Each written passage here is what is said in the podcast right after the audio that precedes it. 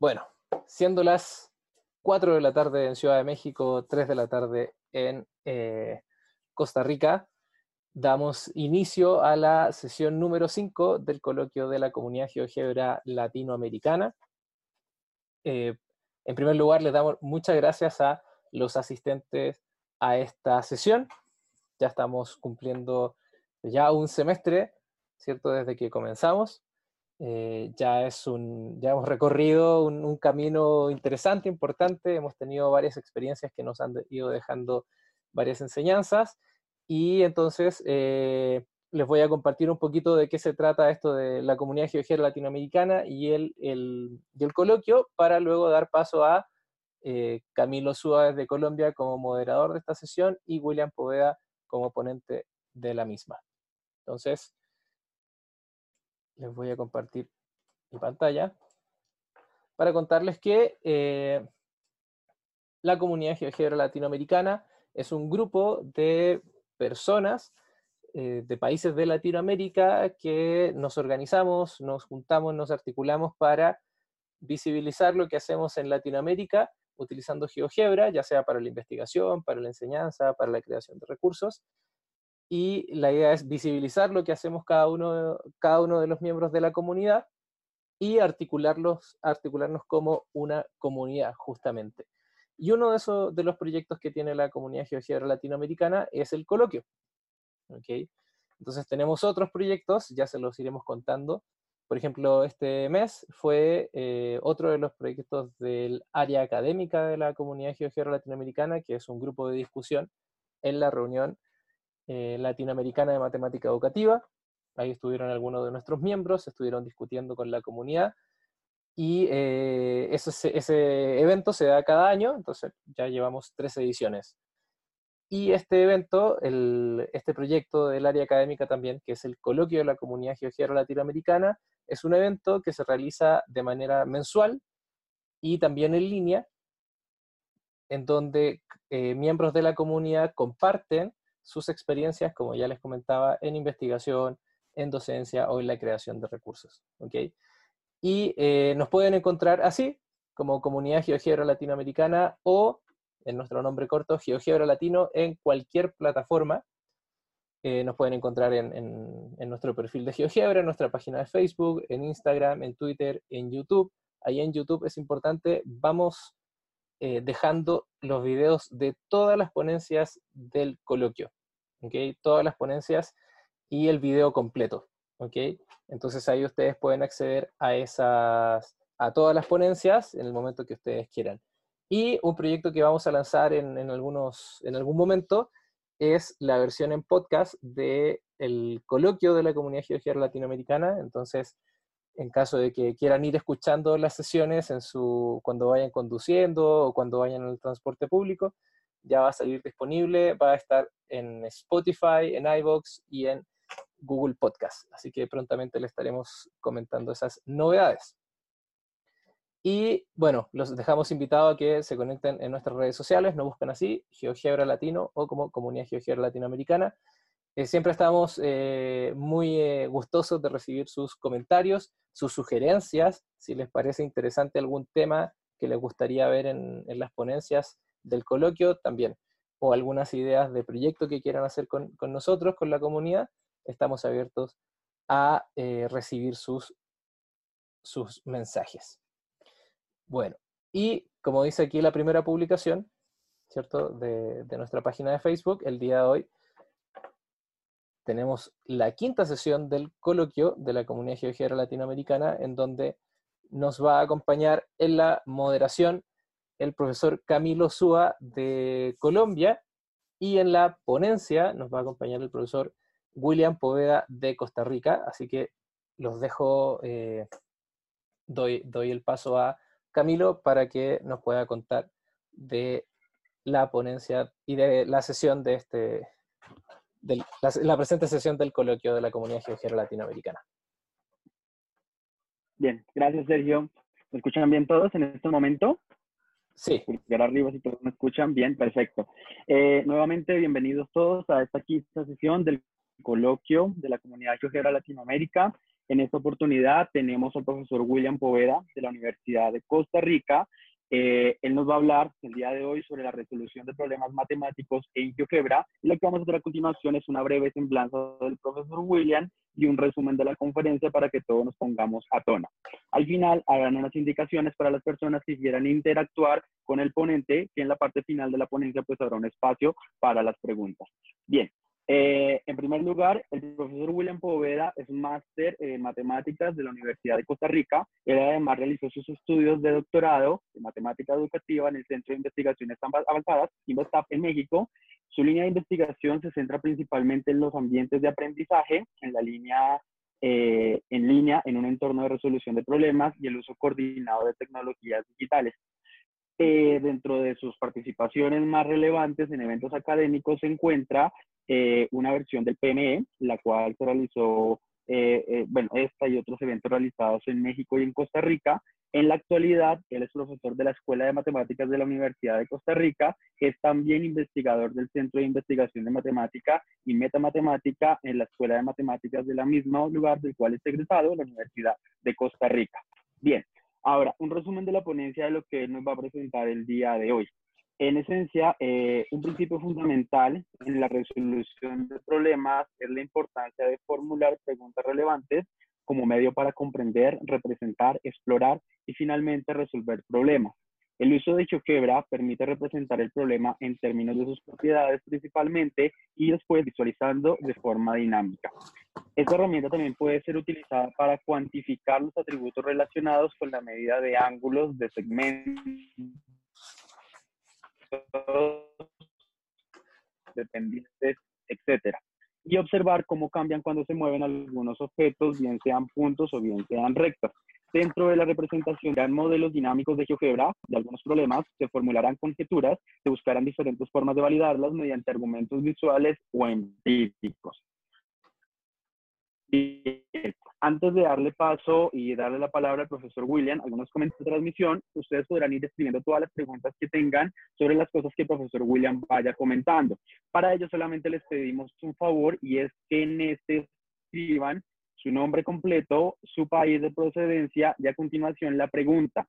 Las iremos acopiando en un archivo aparte y al final iremos presentando todas estas preguntas que vayan surgiendo al profesor William para que les vaya dando trámite y pues en esa parte final también se abrirá el espacio para quienes quieran hacer preguntas sobre el final de la conferencia. Bien, sin más preámbulo, entonces damos la palabra al profesor William Poveda, quien nos hablará hoy de la resolución de problemas matemáticos en GeoGebra profesor William. Buenas tardes.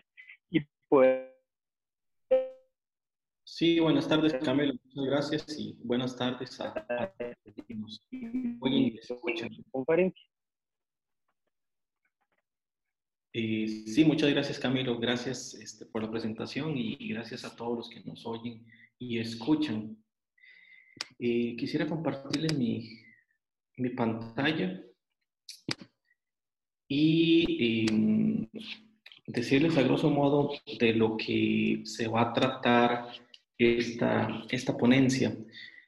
Y realmente eh, el uso de GeoGebra pues se ha incrementado mucho y lo que tenemos que hacer es ir viendo cómo es que nuestra labor docente puede impactar en nuestros alumnos para que ellos puedan resolver problemas de una manera eficaz donde GeoGebra permita y realmente llevar este, muchas de sus bondades, de sus pros y de sus contras que, vamos a ver en la ponencia para que ellos lo puedan resolver de una manera creativa.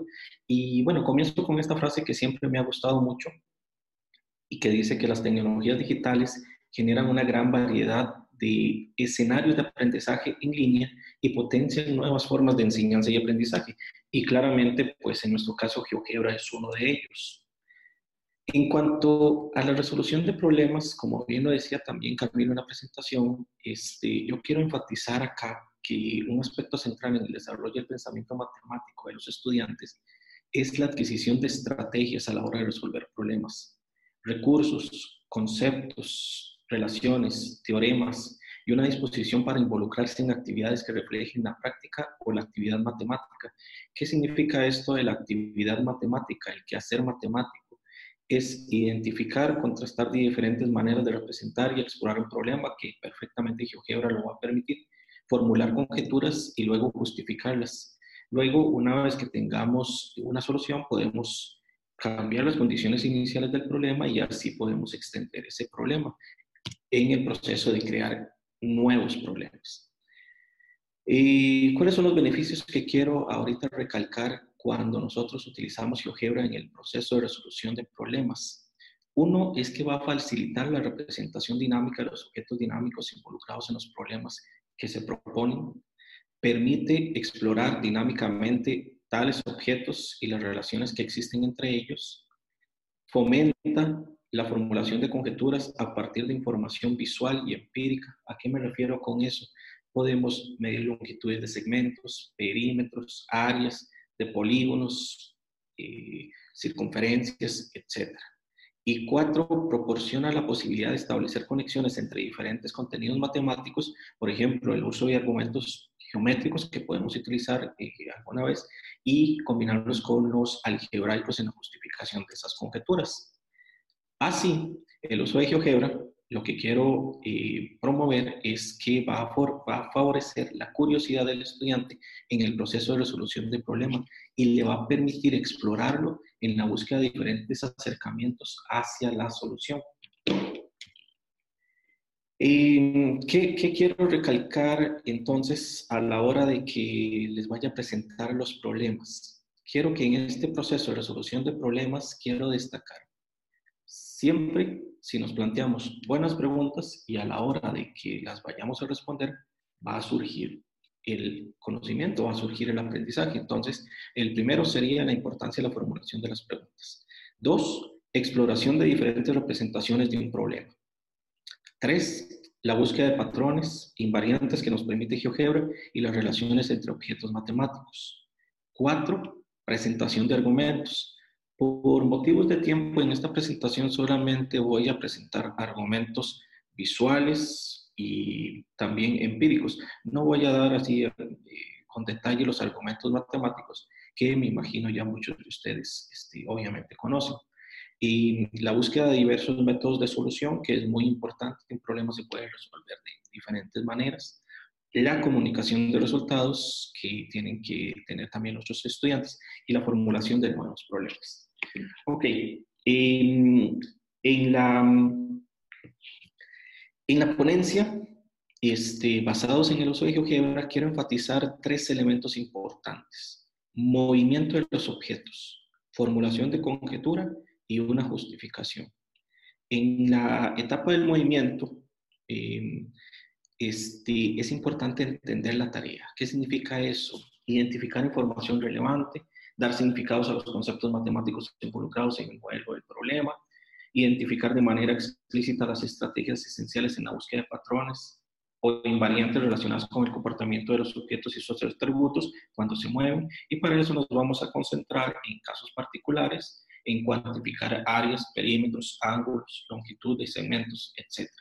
Y también quiero eh, enfatizar eh, el uso de la estrategia de lugar geométrico que veremos más adelante en los problemas. Y cuando nosotros movemos, entonces podemos ver esa cuantificación de atributos y, la, y el objetivo es formular siempre una conjetura que dé cuenta de cómo se comportan ellos. Entonces, al observar el movimiento de las figuras, quiero que eh, se formulen algunas conjeturas que den cuenta del comportamiento de las propiedades de esos objetos. Por supuesto que la validación de una conjetura se basa en argumentos y visuales y empíricos al inicio, búsqueda de patrones y eh, al final, pues la labor va a ser dar eh, argumentos matemáticos, relaciones, teoremas, conceptos matemáticos que permitan eh, demostrar o justificar esas conjeturas. Este, toda validación de la conjetura va a transitar desde el uso de argumentos empíricos y visuales hasta la presentación de relaciones matemáticas, que era lo que les decía anteriormente. Así, y en resumen, lo que les quiero proponer ahora con los problemitas que quiero eh, resolver es que el uso de GeoGebra es importante el movimiento para establecer conjeturas y buscar posibles relaciones que me justifiquen esas conjeturas. Bueno, este, sin más, quiero mm, iniciar con un pequeño problema.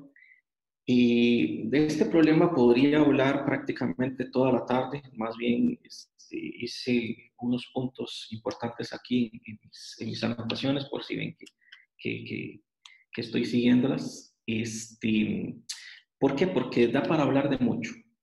Y lo que quiero este, compartirles a ustedes es que eh, no necesitamos de grandes conceptos matemáticos muy complejos como para poder este, resolver problemas y utilizar GeoGebra. Simplemente lo que quiero es demostrarles, eh, ver que con problemas sencillos, con conceptos a nivel de secundaria, podemos resolver eh, problemas y GeoGebra nos va a ayudar en este quehacer matemático, en este pensar matemático de este, ir formulando conjeturas e ir tratando de resolver el problema. Bueno, a continuación presento el primer problema que me imagino que ya muchos de ustedes este, lo, han, lo han resuelto, han visto algunas soluciones, pero quiero ver cómo es que GeoGebra nos puede ayudar para ello. El problema es el siguiente. Dos granjeros desean sembrar un terreno que tiene forma de cuadrado. ¿Cómo dividir el terreno para que cada granjero siembre exactamente la misma cantidad diaria? Y presento también otra pregunta. ¿Existen varias formas de hacer esa división? Bueno, lo primero que habíamos hablado en el quehacer matemático es cómo voy a representar yo ese problema. Aquí me voy a salir, voy a abrir la pantallita de GeoGebra. Creo que no voy a utilizar ni la cuadrícula ni el eje plano cartesiano. ¿Qué conceptos están relacionados en el problema? Un cuadrado. Entonces nos tenemos que preguntar, ¿qué es un cuadrado?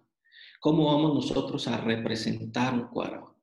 Bueno, si vamos aquí a GeoGebra, pues podemos ver que existe la herramienta polígono regular, haciendo dos veces clic en la pantalla y diciendo que va a tener cuatro vértices, nos puede eh, dar una idea de cómo es que eh, va a quedar nuestro cuadrado del lado AB.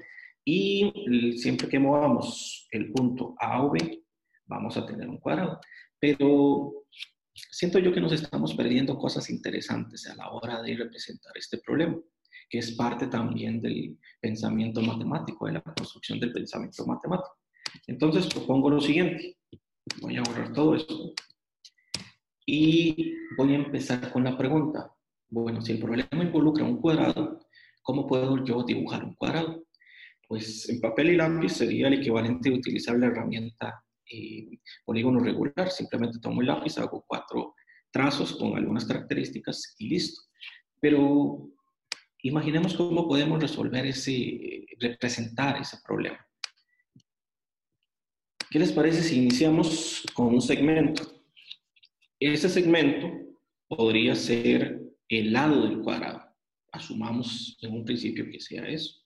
Una vez estaba dando un curso y me decían, bueno, es que, ¿qué pasaría si no es el lado del cuadrado, si más bien es la diagonal del cuadrado?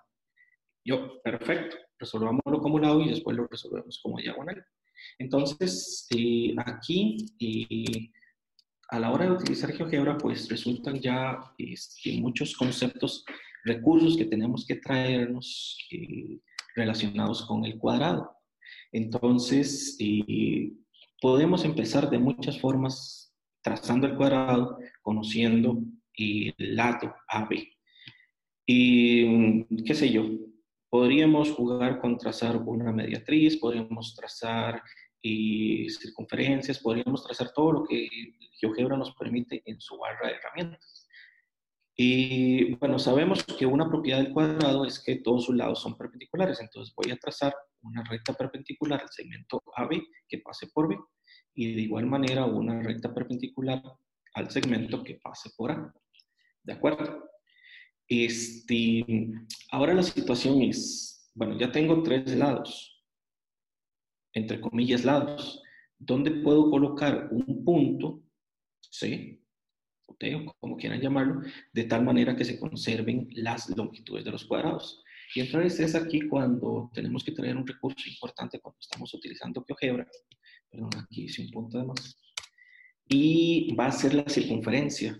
Una circunferencia me va a permitir y duplicar longitudes de segmentos. Entonces, voy aquí a lo que es una circunferencia con centro punto y lo que voy a decir es que el centro de la circunferencia va a ser B y va a tener un radio que va a ser la longitud del segmento AB. Entonces, acá, ¿qué es lo que significa? Siempre tenemos que hacernos esas preguntas. ¿Para qué estoy trazando eso? Entonces, vienen a colación propiedades de la circunferencia. Si yo tengo una circunferencia centrada en B con radio AB, quiere decir que este punto me va a definir el segmento BC, que va a tener longitud igual al segmento AB. ¿Por qué? Porque son radios de circunferencias. Y vean que básicamente entonces ya tengo la idea de cómo poder trazar esa recta que va a ser perpendicular a la recta G que pase por C. Y este polígono va a ser mi cuadrado. Es más, voy a ponerlo por acá. El cuadrado AB, C, D y cierro aquí. Y vean ustedes que eh, cuando tengo aquí todas las longitudes de los segmentos, cuando muevo el, punto A y el punto B, siempre van a conservar sus dimensiones. Y una forma rápida este, que podemos utilizar eh, varias herramientas y conceptos, recursos de, matemáticos para construir el cuadrado y vean que eh, sale una, una, circunferencia. Como les digo, es, es importante el concepto este de circunferencia en el proceso este de resolución de problemas. Ahora, y de igual manera podemos decir, como les dije, ah, bueno, ahora este va a ser nuestro, nuestra diagonal, que perfectamente podemos empezar a trabajar, a construir un cuadrado a partir de su diagonal.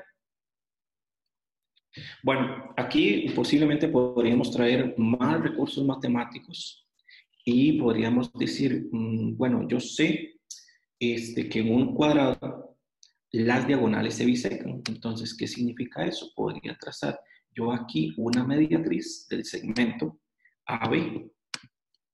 Este punto de intersección va a significar, dado que la mediatriz del segmento AB, que el segmento AC y el segmento BC tienen sus, eh, sus longitudes iguales.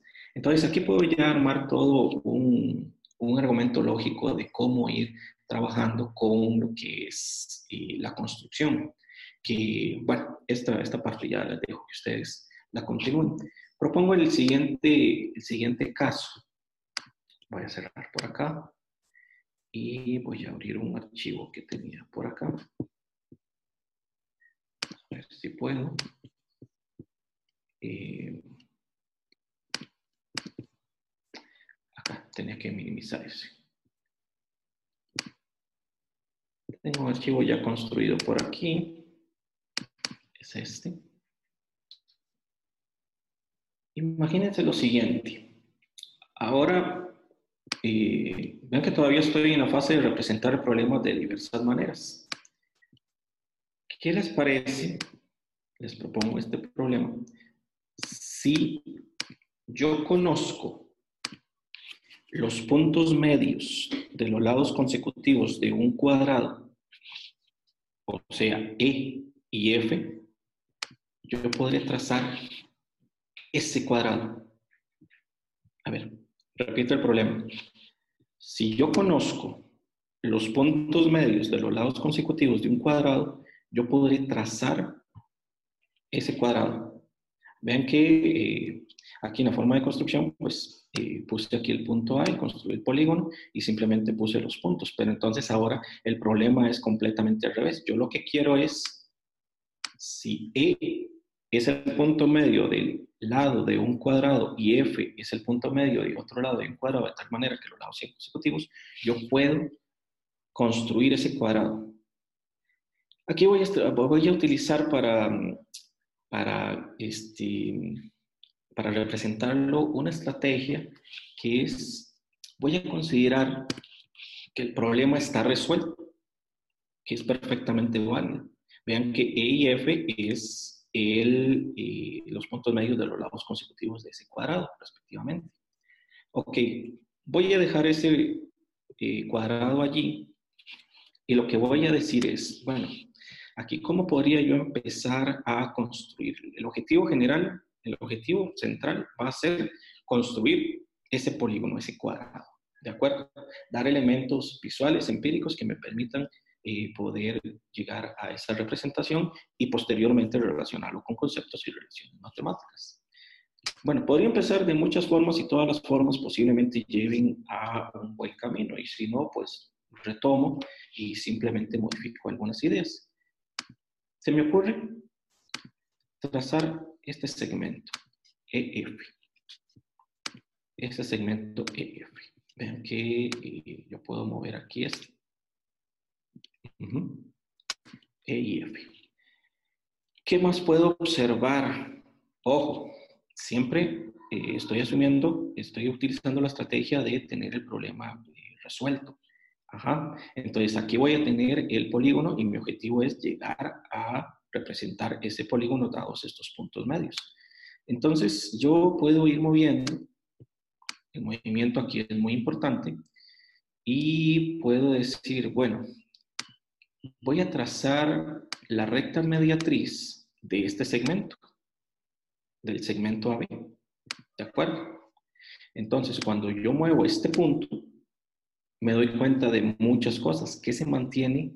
¿Qué cambia y qué no cambia? Vean que cuando yo trazo esta mediatriz del segmento EF, pareciera, porque no tengo argumento matemático todavía para decirlo, pareciera, es lo que me permite GeoGebra, que esta recta pasa por uno, bueno, pasa por los dos vértices del cuadrado, ¿cierto? Entonces, y esa, es, esa estrategia de considerar el problema resuelto es bastante, bastante interesante.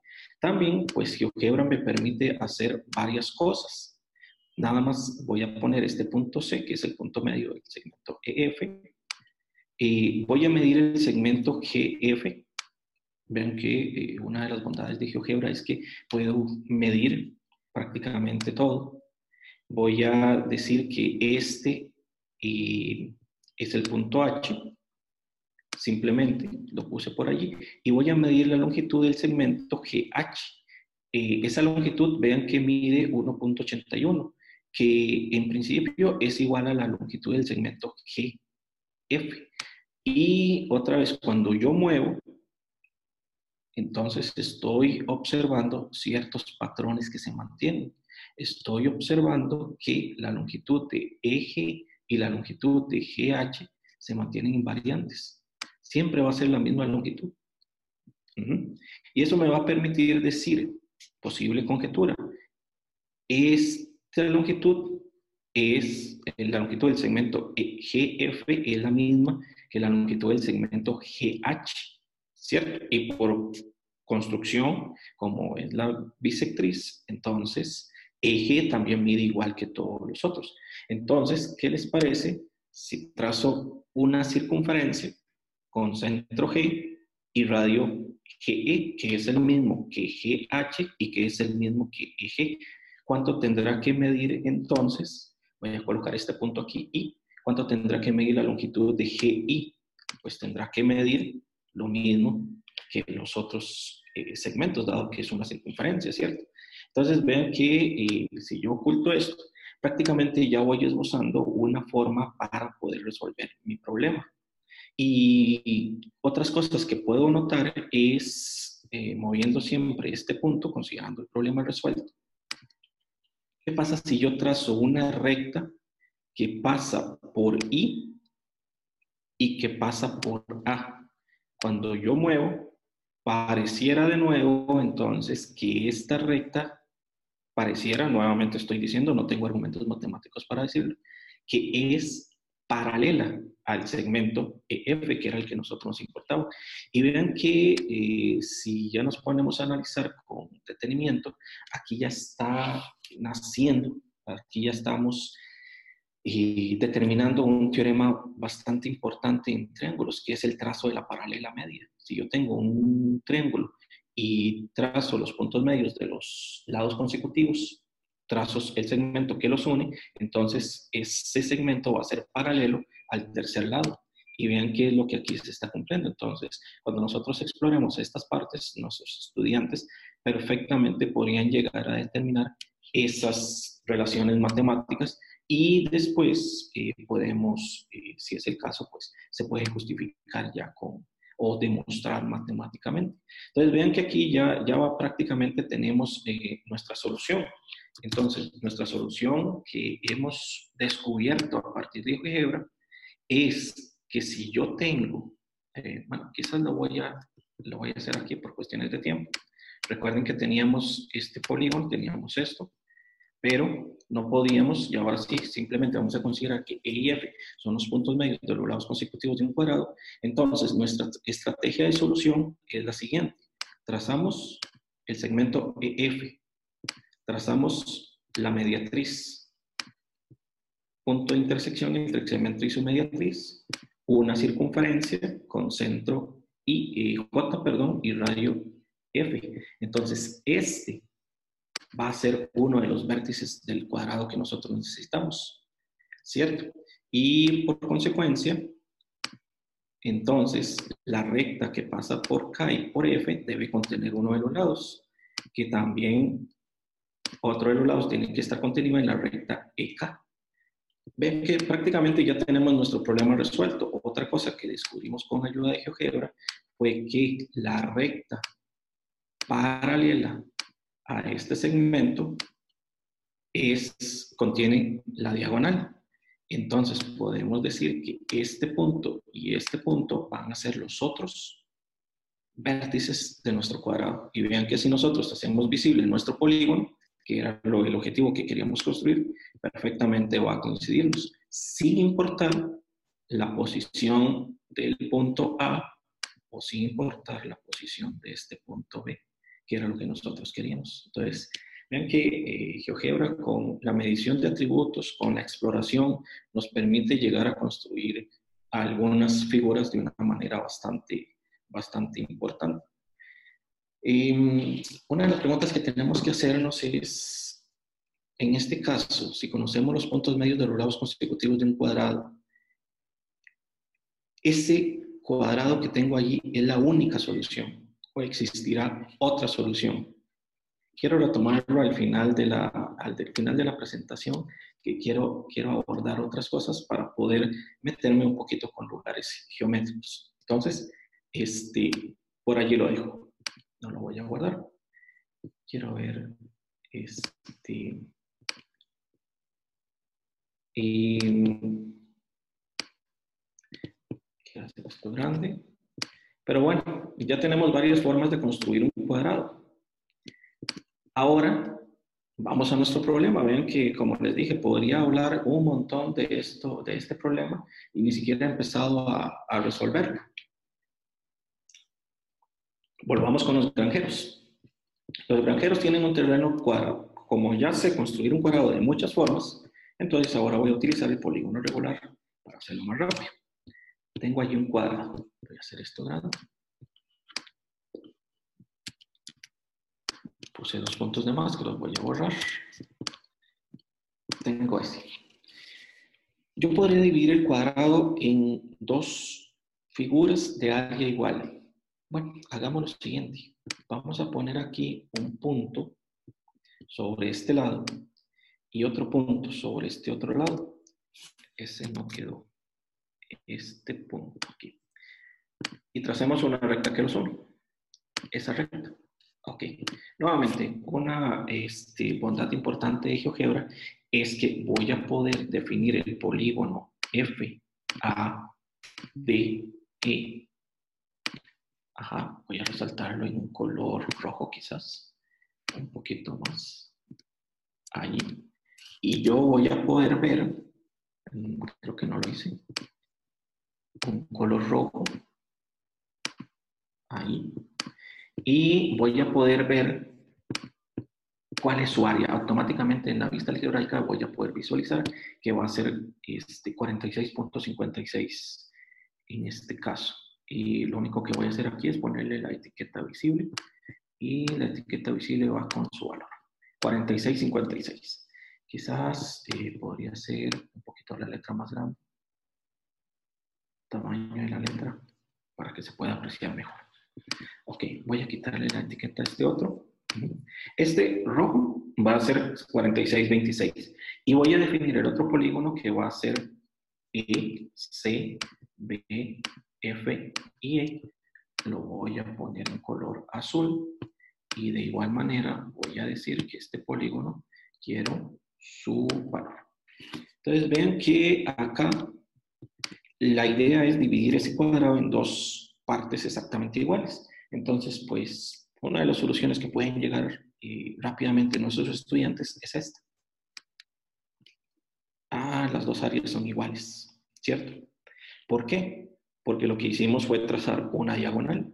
Entonces se van a formar dos triángulos rectángulos, ¿cierto? Ahí tengo una solución Aquí tengo otra solución. Déjenme quitar esto. Aquí tengo otra solución. Así. O sea, estoy dividiendo simplemente el cuadrado este, con su diagonal, ¿cierto? O también otra persona podría decir, bueno, es que si, si E es el punto medio del lado de C y F es el punto medio del lado AB, entonces se divide la figura en dos áreas exactamente, en dos, se divide el cuadrado en dos figuras de área exactamente igual, ¿verdad? Por razones obvias, estamos trazando la mediatriz. Bueno, por ahí debería poder agarrar su, su mediatriz, si no lo podemos hacer ya después, detenidamente. Y nuevamente la pregunta es, ¿existirán más soluciones? Entonces, el movimiento aquí de GeoGebra es bastante importante y el objetivo es ir viendo cuándo estos dos valores van a ser exactamente iguales. Entonces, voy a dejar E fijo allí y voy a empezar a mover el punto F a ver si es que en algún momento puedo verificar que las dos áreas son iguales. Vean que por ahí, aquí tengo 43. Pareciera que por ahí, por la imprecisión de la herramienta, voy a poder hallar que una vale 46.86, otra vale 46.28, pero prácticamente podría decir que eh, sí puede existir una solución de esa forma, con una eh, línea este, inclinada. Hagamos una cosa, para no depender tanto de esta inclinación, ya nuestras estrategias pueden ir cambiando, vamos a retomar el problema y nos vamos a devolver. Vamos a poner un punto en el lado DC, ¿cierto? Ajá. Y lo que vamos a hacer es decir, mm, bueno, mm, perdón, tal vez, tal vez exploremos un poquito más esta otra. Eh, ahí tengo una solución. ¿Existirá otra solución? Pongamos E por ahí y veamos que al mover F, allí voy a tener otra solución, ¿cierto? O sea, la solución no es como única. Pueden decirme que los, que los, eh, que las áreas no son exactamente iguales, pero es por la precisión de la herramienta, ¿verdad? Después lo podemos construir este, perfectamente.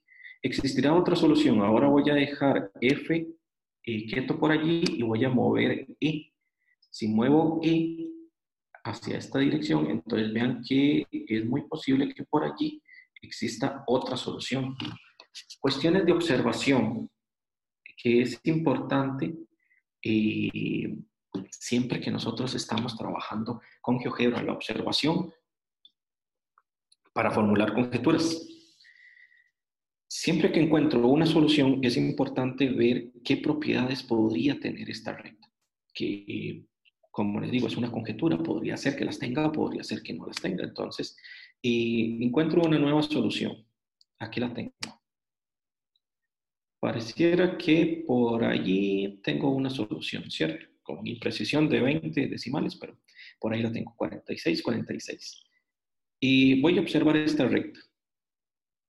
No sé, pareciera que este segmento AF es un poco parecido en longitud al segmento S podría ser una de las propiedades que puedo observar yo. También pareciera que eh, hay un elemento también importante que considerar. ¿Y qué les parece si yo considero el centro del polígono, el centro del polígono original A, B, C y D, es decir, del cuadrado? Voy a trazar el centro. Para eso utilizo aquí la herramienta medio centro del polígono, este no, del polígono original, que era el cuadrado. Entonces, vean que G, voy a ponerlo quizás en color rojo, color rojo y un poquito más grande. Eh, acá, color rojo. aquí? Voy a ponerlo ahora sí de color rojo y más grande. Ahí está. G es el centro de nuestro cuadrado. Entonces voy a, voy a eh, encontrar otra solución basados en argumentos visuales, numéricos. Vean que por aquí, por aquí voy a tener otra solución. Entonces, moviendo objetos, yo puedo conjeturar que para que esa recta divida mi cuadrado en dos áreas iguales, en dos figuras de área igual, pareciera que tiene que pasar por el centro del cuadrado. Vean que esa observación es sumamente importante. Entonces, ahora sí, hagamos una cosa. Voy a borrar esos dos polígonos, voy a borrar esta recta, voy a borrar este punto, y voy a implementar esa conjetura que yo puse para ver si realmente tienes la validez del caso. Para ello, voy a poner un punto aquí en el lado de C siempre se va a mover sobre el lado de este. ¿De acuerdo? Y voy a trazar ahora una recta que une los puntos E y G. Y nuevamente voy a definir lo, el cuadrilátero A, D, E. Este punto que espero que lo pongan, lo puso. Siempre me pasa lo mismo por no hacerlo con la herramienta. Voy a ponerlo pequeñito. Voy a utilizar la herramienta intersección esta recta con este lado y me lo puse en rojo, nada más lo voy a cambiar a negro y que sea un punto. Esta va a ser la intersección de la recta que pasa por el centro y este, el lado AB. Entonces, otra vez voy a definir los polígonos. Defino el polígono A, D, E, F, A. Y voy a hacer visible su área. Este voy a hacer visible el valor de su área. Aquí está. Y ahora voy a definir este otro polígono, F, B, C, E y F. Y voy a pintarlo en otro color, no recuerdo los que tenía, vamos a ponerlo rojo. Y vamos a decir que quiero que me ponga su valor. Ok, voy a observar valores. ¿Y qué es lo que noto? Oh, son exactamente iguales las mismas áreas. Voy a mover el punto E. Siempre que yo muevo el punto E, vean entonces que encuentro dos polígonos que tienen exactamente la misma área. Bueno, si no me creen, entonces vamos a modificar el valor de A y B. Voy a echar mano de la, del eje cartesiano para ponerlo aquí. Quiero un cuadrado del lado 10 y vean entonces que voy a tener siempre dos polígonos que siempre van a ser de área igual, en este caso 50. No importa la longitud, perdón, la, eh, posición del punto E. Es decir, ¿cuántas soluciones encontré con esta solución? Muchas, infinitas. Aquí tengo una de las triviales, que era trazar la diagonal. Aquí tengo la mediatriz, si la coloco bien. Y aquí tengo la otra diagonal, y posiblemente puedo trazar otras eh, triviales, ¿de acuerdo?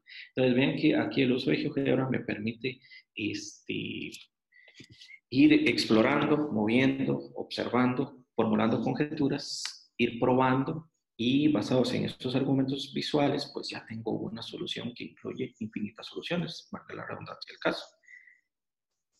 Ok, eh, ¿cómo lo puedo demostrar matemáticamente? Pues eh, eso se los lo, dejo como, como tarea, me decía mi profesor.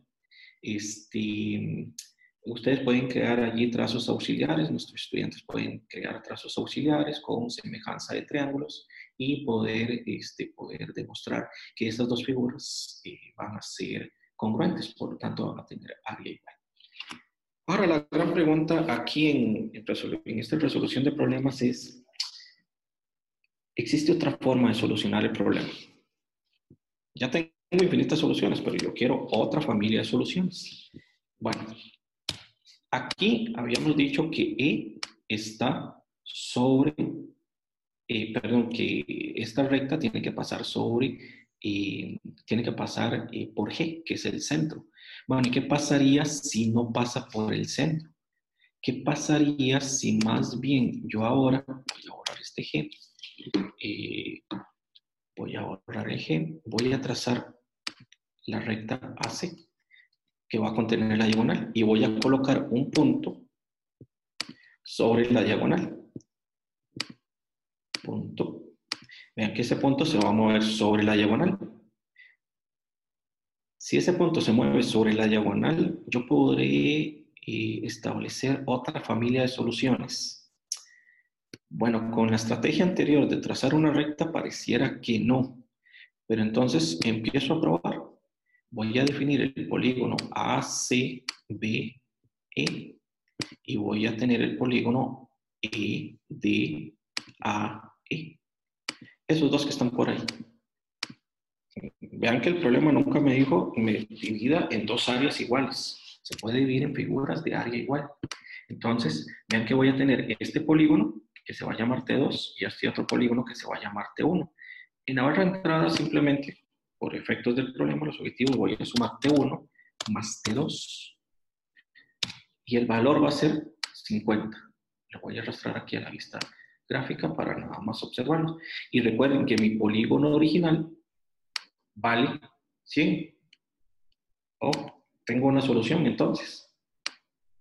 Y vean que en el, movimiento de objetos me permite decir siempre que E se mueva sobre la diagonal de ese cuadrado, inclusive aquí tenemos uno de los casos triviales, recuerden ustedes, voy a tener una solución. ¿Por qué? Porque si sumo las áreas azules, se las puedo asignar al granjero, siembra su área y va a ser exactamente igual al área del otro granjero. ¿De acuerdo? Ok. Otra pregunta que me puedo lanzar acá. E estaba en el centro. E ahora está sobre la diagonal. ¿Y qué pasa si E simplemente está en el cuadrado? Voy a borrar E, voy a borrar esta diagonal y simplemente voy a utilizar la herramienta y punto en objeto. Y voy a hacer clic sobre el cuadrado siempre me pone una flechita y voy a tener que cambiarlo por acá. Este punto solamente se va a mover sobre el cuadrado. ¿Me servirá la estrategia anterior para poder solucionar el problema? Bueno, la única forma es trazando estos polígonos, este triángulo acá, y voy a trazar este otro triángulo por acá. Vean que voy a tener el polígono T1 y T2. Para hacerlo más fácil, voy a sumar en la barra de entrada T1 más T2. Y me va a quedar que es 50. Recuerden, el polígono original vale 100. Lo puedo modificar, pero en este caso vamos a poner otra vez acá. Va a valer 100. Hagamos que valga 144 poniéndolo en 12. Ok, entonces el área del lado del cuadrado del lado 12 va a ser 144 y por lo tanto J, y que va a ser la suma de las áreas de azules resaltadas en color azul, va a ser 72. Y ahora pareciera que ahí está en el centro y pareciera que esa es la solución, ¿cierto? Aquí pareciera que está sobre la diagonal y ahí va a tener solución. Pero a la hora de mover, vean qué es lo que me permite GeoGebra. No importa la posición de E, siempre que esté en el interior del polígono, en este caso el cuadrado, la suma de las áreas azules siempre va a ser 72. Vean que no va a sufrir ninguna invariante ese valor. Entonces aquí voy a tener otra familia importante de soluciones, dividiendo el polígono, eh, perdón, el cuadrado en dos de este tipo de triángulos. Entonces, fácilmente le podría decir a un granjero, usted siembre las áreas azules y el otro granjero siempre las áreas resaltadas en color eh, cafés. Entonces ven que voy a tener dos familias importantes de soluciones. Aquí igual, cuando nuestros estudiantes eh, lleguen a estas soluciones, es importante que el movimiento asociado a la formulación de, a la observación y formulación de conjeturas, pues nos vayan dando estas ideas, pero también creo que es importante demostrarlo matemáticamente. Aquí podríamos hacer trazos auxiliares para hacerlo, eh, trazando una perpendicular al segmento DC que pase por E y aquí otra perpendicular a este lado BC que pase por E. Y podríamos eh, allí jugar con lo que es congruencia de triángulos y por eso demostrar que es eh, efectivamente podemos hacer esa división de áreas iguales. Ok, e, esa demostración nos podría llevar a cosas interesantes. Lo que dije es, voy a trazar una recta perpendicular al lado de C que pase por E. Y voy a trazar una recta perpendicular que pase por AD, que es el otro lado del cuadrado, que pase por E. Entonces, eh, así, rápidamente observen que si sigue mi eh, mouse, el área de este rectángulo, perdón, de este triángulo es igual a este otro. Los argumentos matemáticos se los dejo a ustedes. Este otro es igual a este otro. Entonces podemos jugar como un pequeñito rompecabezas. Pensemos otra familia de soluciones. La pregunta es, ¿podrá existir una solución, y otra familia de soluciones? Aunque ya tenemos infinitas soluciones. Entonces, ¿qué les parece si vemos esta, eh, este cuadrado dividido de esta forma, pero un poquito distorsionado. Mediante la exploración, voy a poner este punto. Ah, lo quiero negro. Quiero este punto, quiero este otro punto, quiero este otro punto, que son las intersecciones. Ese no me salió. Este punto y este punto. Y bueno, eh, voy a borrar este polígono Voy a borrar este otro triángulo y ahora lo que voy a decir es, eh, por supuesto que hay cosas que cuando se resuelva por primera vez no resultan tan inmediatas como lo estoy haciendo ahorita, pero y si lo hago más detenidamente me consumo todo el tiempo y veo que ya llevo como 50 minutos hablando y no quería hablar tanto. Pero bueno, voy a definir este polígono, este polígono, y voy a visualizar su área. Vean que de inmediato resulta que sin importar la posición del punto E, esta es otra forma de hacer la división para los granjeros y que, y que siembren la misma cantidad diaria. Vean que entonces aquí voy a tener ya otra familia de soluciones.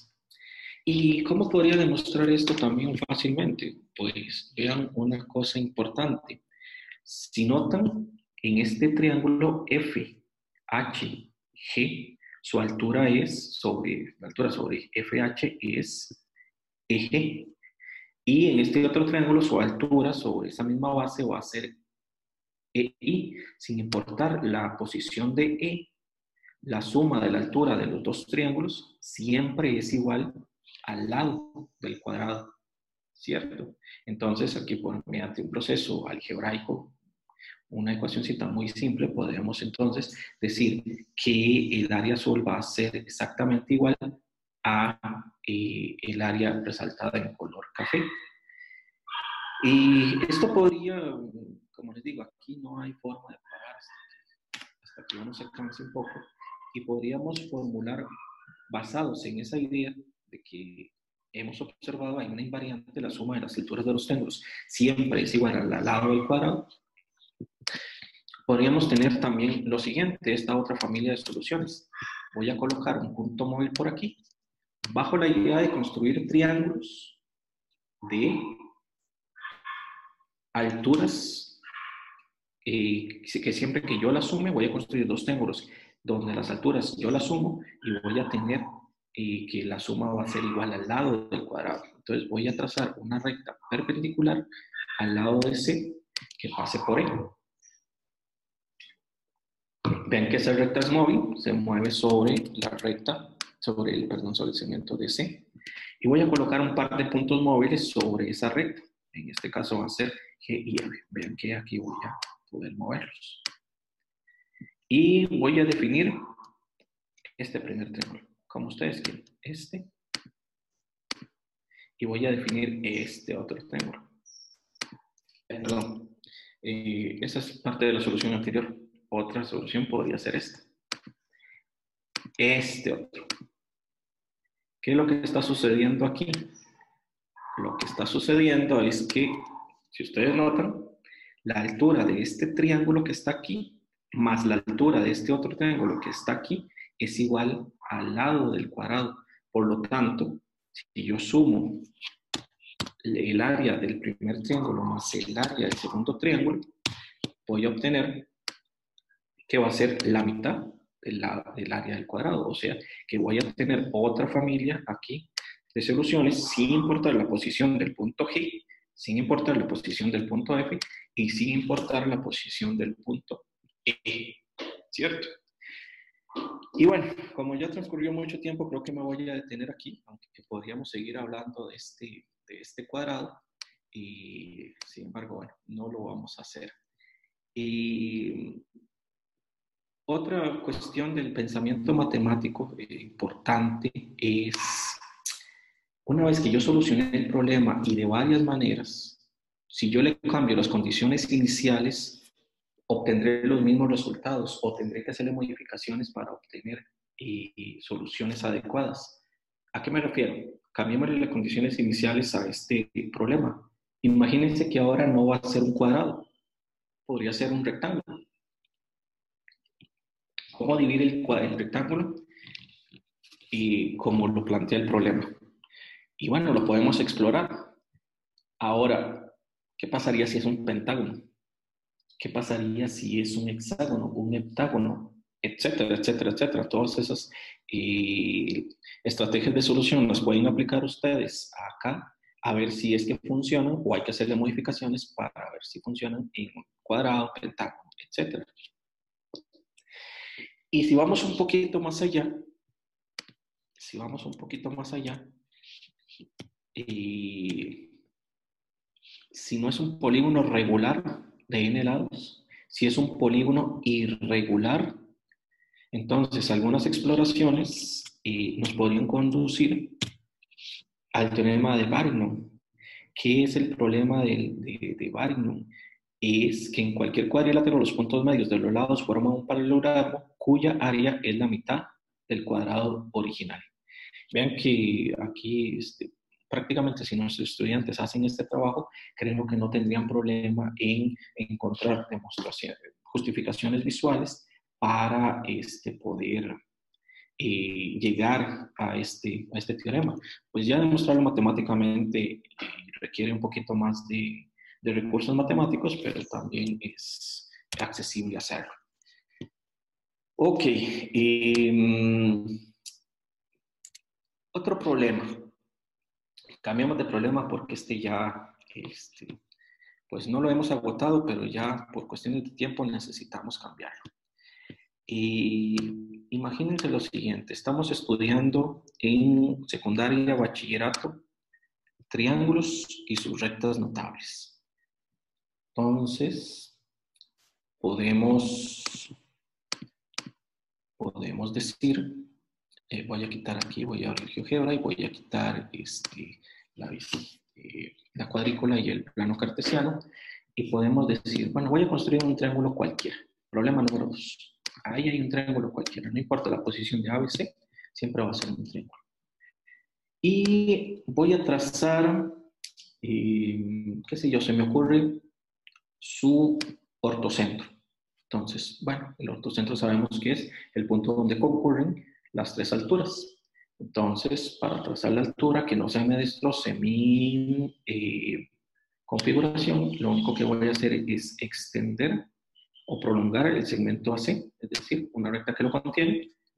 Aquí es esto también, esta otra. Y lo que voy a trazar entonces va a ser la perpendicular. Y por favor hagan así, la recta, no el segmento, porque si no en, cualquier momento se les puede destrozar la configuración vamos a trazar la perpendicular a la recta AC que pasa por B y esa sería una de las alturas. Y luego vamos a trazar la perpendicular al segmento AB que pasa por C, o sea, la definición del altura. Vamos a formar un triángulo un poquito más, más bonito. Estéticamente hablando, ahí.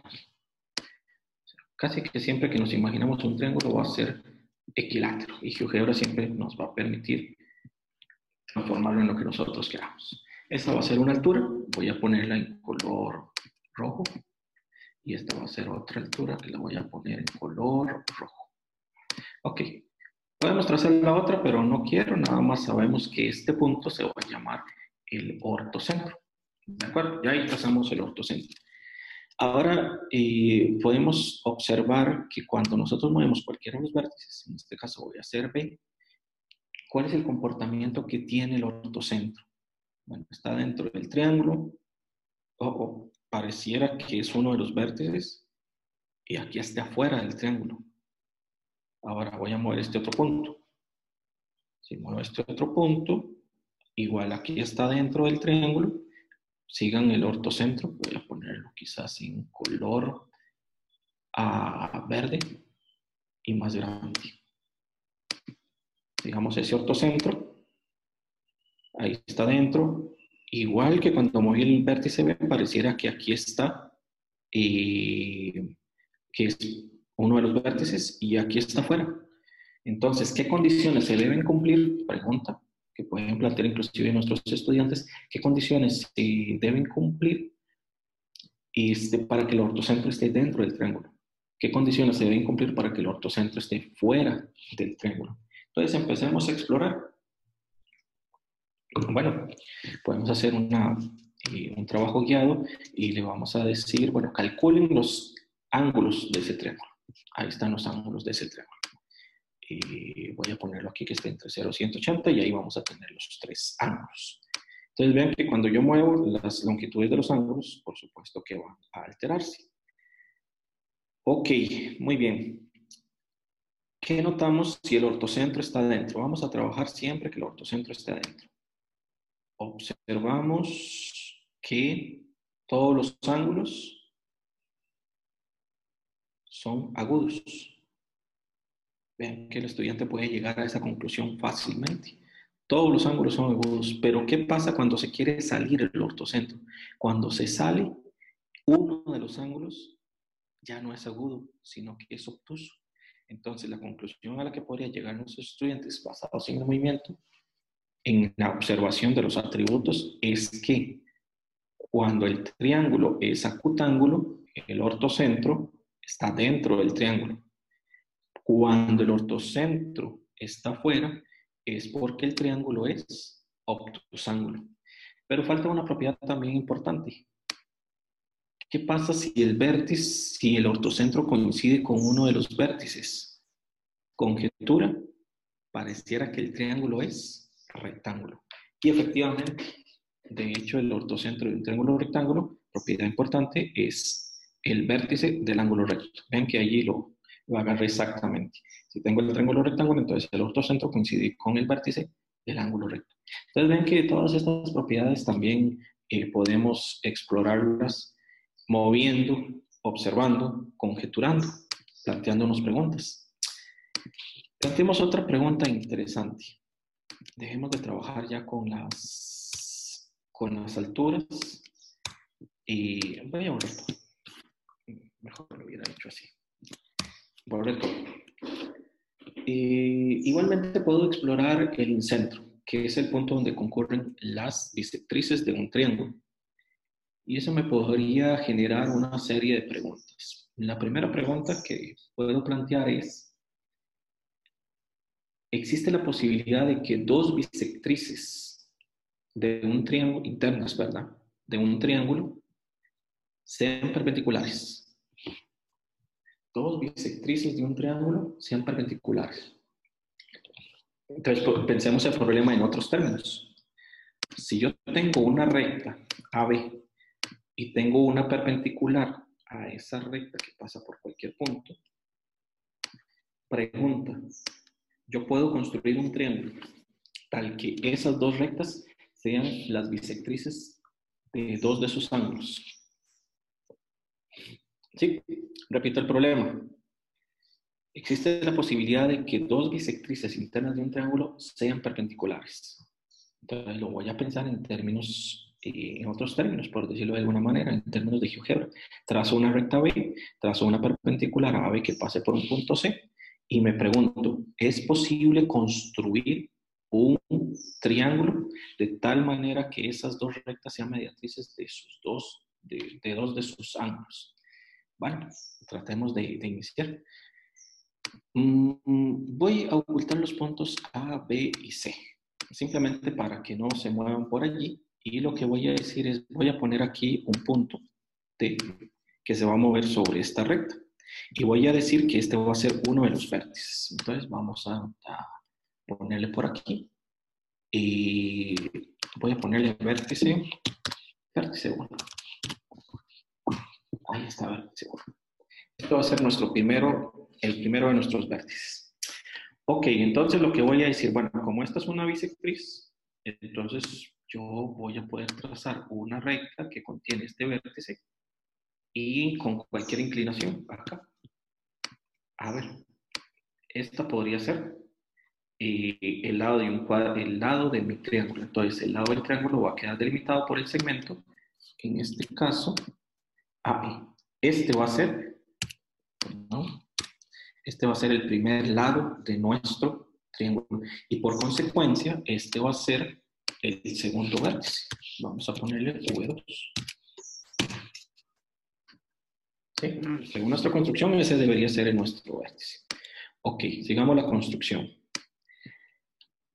Voy a decir que como esta es la bisectriz, esta línea roja es la bisectriz de este ángulo formado por este vértice, Ajá, entonces lo que voy a hacer es utilizar la herramienta simetría axial para reflejar esta recta con respecto a esta otra.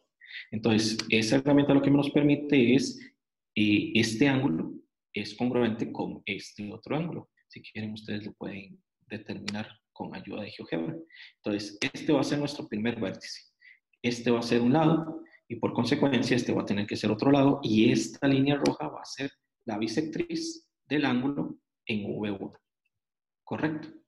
Entonces, vean que no importa la posición de D, es la bondad de GeoGebra podemos observar que siempre va a ser la línea roja, la bisectriz de este ángulo, que se ubica en el vértice V1.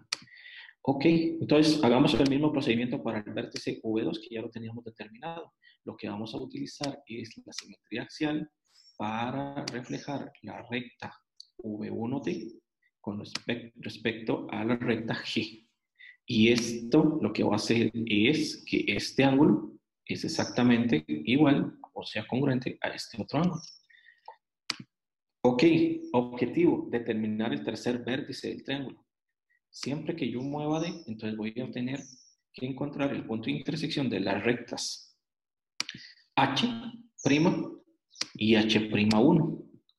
Y vean que si yo lo muevo, observo, pareciera que esas dos rectas tienen una particularidad. Pero bueno, no voy a ser yo quien se las diga, sino que le voy a preguntar a GeoGebra qué relación existe entre H' y H1'. Y vean ustedes lo que nos dice. Dice que son paralelas. O sea, estas dos rectas son paralelas. Definición de rectas paralelas, no existe punto de intersección. Por lo tanto, no puedo encontrar el punto de intersección que va a ser nuestro V3. Conclusión, dos bisectrices de un triángulo nunca pueden ser perpendiculares. Entonces ven que el problema era un problema sin solución, pero el mismo GeoGebra nos permite llegar y poder decir, eh, no se puede, simplemente no se puede trazar un, eh, un, un triángulo donde sus dos bisectrices sean perpendiculares, donde dos de sus bisectrices sean perpendiculares. Entonces es otro tipo de problemas que podemos resolver con este, ayuda de GeoGebra. Y, y bueno, ya para, para terminar, este, eh, quiero presentar un último problema que quiero hacer un poquito alusión a lo que es eh, lugar geométrico y jugar con esas, con esas propiedades. Voy a borrar absolutamente todo lo que tengo por acá, hasta estos puntos. El problema es el siguiente. Voy a proyectarlo por acá. Voy a. De todos los triángulos, de todos los rectángulos, perdón, que tienen un perímetro fijo, ¿cuál es el que tiene el área máxima? Existe una familia de, de rectángulos de perímetro fijo, entonces quiero encontrar cuál es el de mayor área. En papel y lápiz podemos hacer algunos trazos, pero en GeoGebra otra vez nos va a permitir pues, dibujar toda una familia de triángulos, eh, perdón, de rectángulos de perímetro fijo. Bueno, entonces vamos a tener que pensar el problema en términos de, eh, cómo construirlo. Voy a echar mano. Eh, vamos a ver. Voy a abrirlo nuevo para que no me guarde ninguna configuración, porque recuerden que los puntos me los estaba poniendo como flechas. Ok, ahí voy a tener GeoGebra. Ahora solamente por cuestiones eh, simplemente de acomodar las cosas, voy a quitar la cuadrícula y voy a decir, bueno, necesito construir una familia de rectángulos de perímetro fijo. Hagamos una cosa. El perímetro es una longitud, perdón, el perímetro es un valor numérico y un valor numérico yo se lo puedo aplicar a un segmento. Entonces voy a dibujar un segmento por cuestiones estratégicas que inicia en A y está sobre el eje Y, perdón, eje X. Vamos a decir que este va a ser, sin pérdida de generalidad, el semiperímetro. ¿De acuerdo? El semiperímetro siempre va a valer 10. Entonces yo quiero construir un rectángulo cuyo semiperímetro sea 10. ¿De acuerdo? Bueno, entonces yo digo, bueno, si este es el semiperímetro A y B, entonces existe una longitud que va a ser AC, que va a corresponder con uno de sus lados, y el otro lado va a ser CB, ¿correcto? Ok, entonces lo que necesitamos es levantar desde C una perpendicular que tenga igual longitud ABC y eso nuevamente voy a recurrir a mi herramienta de circunferencia dado centro y punto y aquí lo voy a tener. Esa va a ser eh, una circunferencia centrada en B y con radio BC. Correcto. Y acá lo que voy a hacer es levantar una perpendicular que pase por C que es perpendicular a B. Entonces, vean que este punto de intersección me va a definir un segmento que va a ser CD y por las propiedades de la circunferencia va a ser igual a la longitud de CB. Y aquí lo que voy a hacer es trazar una perpendicular a la recta G que pase por D, definir este punto y lo que voy a tener aquí entonces va a ser un rectángulo un rectángulo. Eh, en este caso va a ser C1. Ah, eh, recuerden que este es el área, área C1. Y cuando yo muevo el punto C, siempre va a tener que conservar su perímetro. ¿Cómo puedo verificar esto fácilmente? Herramientas de GeoGebra. En la barra de entradas voy a escribir perímetro del polígono C1. Vean que me dice que va a ser 20. Cuando yo muevo este punto, siempre la suma de las dimensiones de sus lados, sin importar la posición de C, siempre va a ser 20. Es decir, la suma de AD, AE, AD, de C y CA va a ser siempre 20. Entonces, ¿qué es lo que he construido? Un polígono, en este caso un rectángulo, que tiene perímetro fijo. ¿cuál es el eh, perímetro? Dos veces la longitud de AB por construcción. Si, obviamente, si muevo el punto B, se va a modificar el perímetro. Hagamos que el perímetro valga 6. Ahorita les voy a decir que por qué tan pequeño. 6. Ok. Este es el perímetro del rectángulo. Siempre es 12 por las condiciones iniciales del problema, ¿correcto? Y el área es esta. Entonces voy a ponerlo aquí para poderlo observar. Vean que cuando yo muevo el punto C, es decir, modifico la dimensión del lado AC, siempre su área va a cambiar. Entonces empecemos a hacerlo en forma ordenada. Voy a empezar desde A, que lógicamente va a ser área 0. Y voy a observar. Empieza a incrementar el valor de su área. Se incrementa el valor de su área, se incrementa, se incrementa, sigue incrementándose, sigue incrementándose, pero en cierto momento empieza a decrecer. Entonces vean que empieza a decrecer hasta llegar al punto B, que va a ser cero. Ok, ¿qué conjetura puedo tener por acá? Empieza a crecer desde el punto A y llega al punto, eh, perdón, empieza desde cero a crecer desde el punto A y llega al punto B a ser cero también, entonces crece y decrece. Y eso lo que me va a indicar es que lógicamente va a existir un máximo. Entonces tengo un argumento visual, empírico, para decir que por acá, pareciera que por acá voy a obtener el máximo porque empieza a crecer y en cierto momento empieza a decrecer. Bueno, quizás ya muchos han eh, dicho, eh, bueno, esto se puede hacer con herramientas de cálculo. Simplemente encuentro una relación funcional, la derivo, la igualo a cero y ya voy a obtener el valor del máximo pero a nivel de bachillerato, a nivel de secundaria inclusive, donde no tenemos herramientas, vean que el solo hecho de construir un rectángulo de perímetro fijo, una familia de, rectángulos de perímetro fijo, ya es interesante por sí solo. Y ver que el perímetro no se modifica y el área sí también es bastante interesante para nosotros mismos y para nuestros estudiantes. Bueno, sigamos explorando por acá. Entonces, crece y decrece. Vean que básicamente estamos utilizando ideas de variación de cálculo. Entonces, eh, vamos a hacer una cosa. Voy a decir, bueno, existe una relación entre el lado AC, AC o podría ser otro lado, AC y el área del el rectángulo. Entonces voy a crear un punto.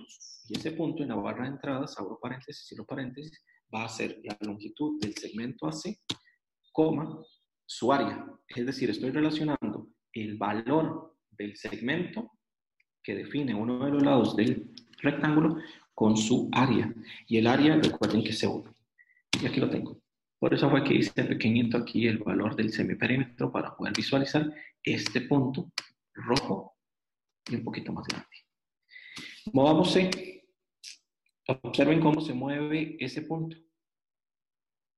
Y observen las, las etiquetas de la medición, el perímetro y el, área. Va creciendo, creciendo, sigue creciendo, crece, crece, pero en cierto momento lo que hace eso es decrecer. Entonces vean que yo puedo decir, visualizando eh, el punto F, donde alcance su posición máxima, entre comillas, ahí va a ser el máximo del área. Bueno, echemos mano un poquito de lo que es las herramientas de GeoGebra. Entonces, vamos a utilizar la herramienta lugar geométrico.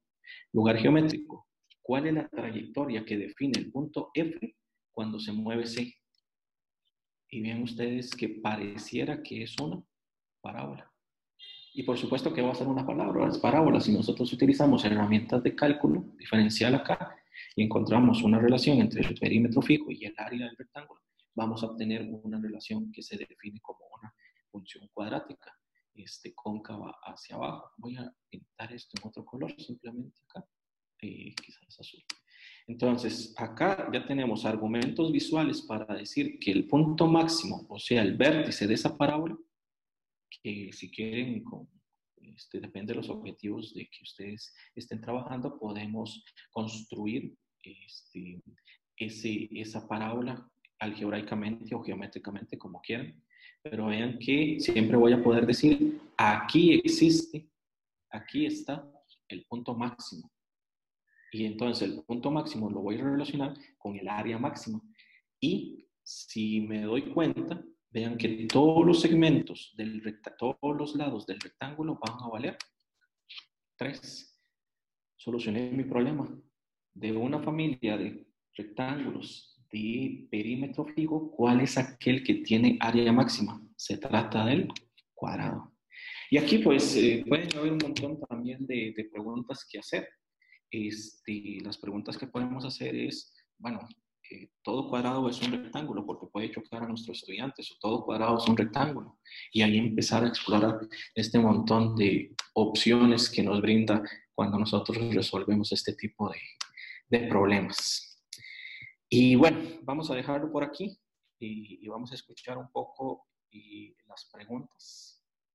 Vamos a dejar de compartir mi, eh, mi pantalla y este, escuchemos las preguntas que, que, han formulado ustedes a lo largo de la, de la plática.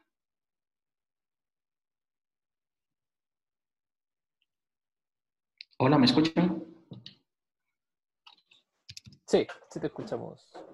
Ok, ok. ¿Me escucha, profesor William? Sí, sí te escucho, Camilo. Listo. Eh, muchas gracias, primero que todo, por la, por la charla. En lo personal, eh, me pareció muy interesante. Entendí la última parte con mucha fuerza, la que va dirigido a estos problemas a estudiantes de bachillerato. Eh, yo me desempeño como formador de profesores y pues veo en estas tareas que usted nos presenta el día de hoy un gran potencial sobre la forma de incorporar estos recursos en, el nivel escolar. Bien, tengo algunas preguntas, eh, particularmente tres, sin embargo, el chat sigue abierto para todas las personas que quieran hacer preguntas, bien pueden ser sobre las dudas que les haya generado, las inquietudes y demás, o sobre las mismas preguntas que van a salir en este momento, que pues le voy a comentar. Entonces, eh, hago una de las preguntas y esperamos su reacción y posteriormente vamos eh, mandando la siguiente pregunta. ¿Le parece, profesor?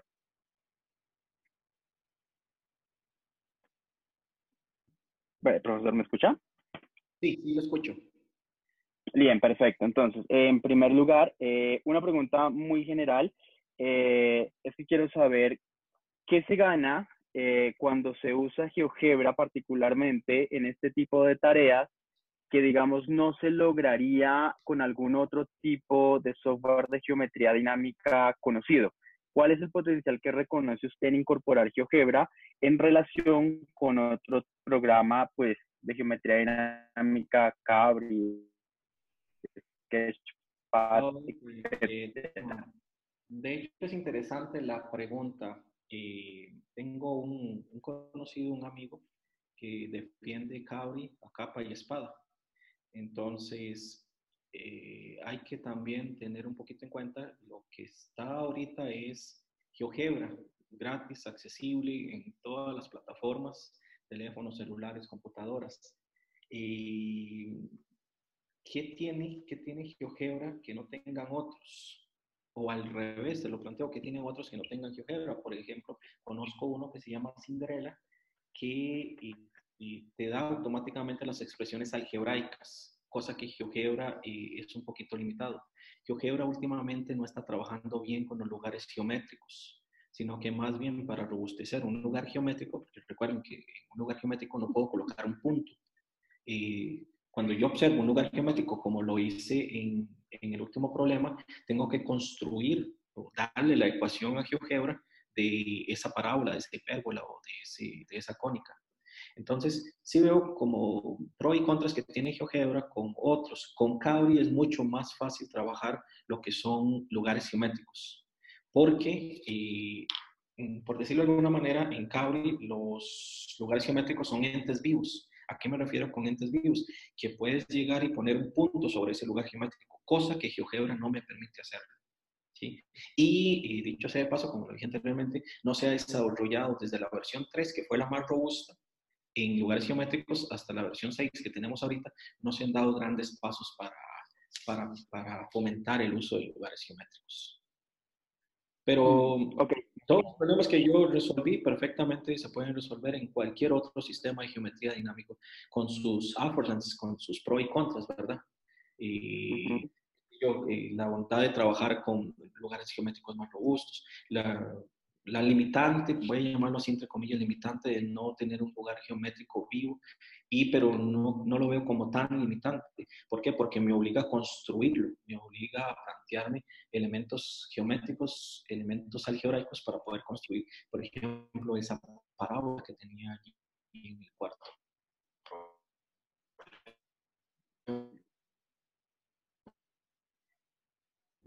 Ok. O cualquier otra cosa. O a tu. Ok, bien. Em, nos pregunta William desde Colombia, em, ¿cuáles son las características de una pregunta ideal para que pueda ser usada como un problema a resolver con GeoGebra? A ver, eh, déjame ver si entendí cuáles son las características de una pregunta ideal. Yo considero que no hay pregunta ideal. Y puedes tomar una pregunta de un libro de texto cualquiera, que generalmente tiene una secuencia de, ejercicios, llamémoslo así, ejercicios, y lo puedes transformar a un problema. ¿A qué me refiero con transformar a un problema? Esto de problematizar todo el estudio de cuadrado que hice al principio cómo voy a, definir un cuadrado, cómo lo voy a representar, cómo puedo obtener diversas soluciones, cuáles familias de soluciones existirá otra solución. Bueno, ya lo tengo para un cuadrado, pero podría hacerlo para un rectángulo, etcétera, etcétera.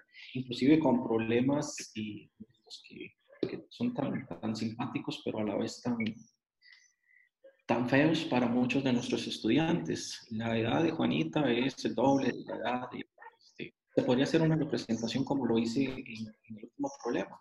Por ejemplo, eh, yo dije, eh, un, dado un, rectángulo de perímetro fijo, ¿cuál es aquel que tiene su área máxima? Entonces lo puedo llevar a otro contexto algebraico. Entonces, en ese contexto algebraico podría decir, la suma de dos números es constante. ¿Cuándo alcanza la multiplicación su valor máximo? Entonces, ven que lo estoy transformando de una a otra, de algebraico a geométrico, algebraico. Y la cuestión es, este, para responderle a, William Jiménez, este, yo pienso que todas las preguntas son, son interesantes, todos los ejercicios son interesantes, inclusive este, se pueden problematizar y llevar más allá para convertirlos en problemas. Quizás el problema eh, es cuando queramos resolver todo algorítmicamente, paso uno, paso dos, paso tres. Más bien, un problema buscaría que no exista una solución inmediata, como lo vimos aquí o como traté de hacerlo en, en, GeoGebra. Bien. Eh, otra pregunta que tenemos acá. Nos damos cuenta que para llegar a soluciones particulares como la de las bisectrices no perpendiculares, que era pues una construcción particular que hacía usted con el software, pues se demandan algunas construcciones como muy elaboradas, por ejemplo, para ángulo genérico. Dado que estos problemas van dirigidos pues, a estudiantes de bachillerato, la pregunta sería cómo favorece que esta población tenga estas aproximaciones ante el problema. ¿Cuáles son las estrategias más recurrentes sobre el medio por parte de los estudiantes cuando se enfrentan a este tipo de tareas? Explorar, explorar, explorar, explorar. Posiblemente sus recursos matemáticos no sean tan buenos, pero cuando vayan explorando en GeoGebra, vayan afianzando esos conceptos, esas relaciones. Y, por ejemplo, cuando construí el cuadrado de dados los puntos medios de sus lados consecutivos, vean que salió el teorema de la paralela media, que este, pues, por lo menos aquí en Costa Rica se estudia a nivel de secundaria, de bachillerato. Y ahí es un pretexto para que el estudiante ya se enganche y decir, bueno, aquí hay una relación importante, vamos a explorarlo. Ven que duré como 50 minutos con el primer problema y creo que no hablé todo lo que quería hablar. Este, ¿Por qué? Porque puedo hacer un, se pueden hacer un montón de cosas. Una pregunta me conduce a un nuevo problema. Ese de paralelas medias seguramente me va a conducir a un problema. Eh, inclusive, este problema, eh, lo dije y ahorita me retracto porque no lo, no lo solucioné, y dije que lo iba a retomar. Y cuando yo tengo los puntos medios de dos vértices consecutivos, no, perdón, los puntos medios de los lados de un cuadrado no consecutivos, eh, existen dos soluciones, no solamente la solución que yo di. Y con un lugar geométrico, entonces se puede abordar la otra solución. Quizá lo puedo construir y presentárselos acá. Y lo que pasa es que no te escuché bien en, en, el inicio de la pregunta, entonces no, no sé si respondí bien. Como que se cortó la conexión. Sí, lo que ocurría es que, mm, ok, eh, la forma en que resolvía los problemas, por ejemplo, el del triángulo y las bisectrices o la del rectángulo con la misma, el mismo perímetro pero distinta área, demandaban para esa elegante solución una construcción particular no una construcción genérica como partir de un triángulo cualquiera y sus bisectrices o de un rectángulo cualquiera para evaluar la, pues, la relación entre el perímetro y el área. Entonces la pregunta iba dirigida a esas estrategias se promueven en los estudiantes. Sí, por supuesto. De hecho, el estudiante es más diestro que uno utilizando estas herramientas. Me ha tocado. Yo también soy formador de profesores de matemática aquí en Costa Rica y pues a veces siento que van más rápido que uno. Eh, ¿Qué estrategias pueden implementar ellos en sus estudiantes de secundaria? Hablemos de estudiantes de secundaria. Y creo que no es una solución particular. Eh, por ejemplo, cuando plantea el problema, existe un triángulo que posea dos de sus bisectrices eh, perpendiculares. Generalmente en matemática estamos acostumbrados a eh, un problema típico, es que todo problema tiene solución, ¿verdad? Entonces vean que este problema no tenía solución y GeoGebra precisamente me está demostrando un camino para decir, verlo allí, valga la redundancia, visualmente, que no puedo eh, lograr una solución, en este caso por un argumento de rectas paralelas.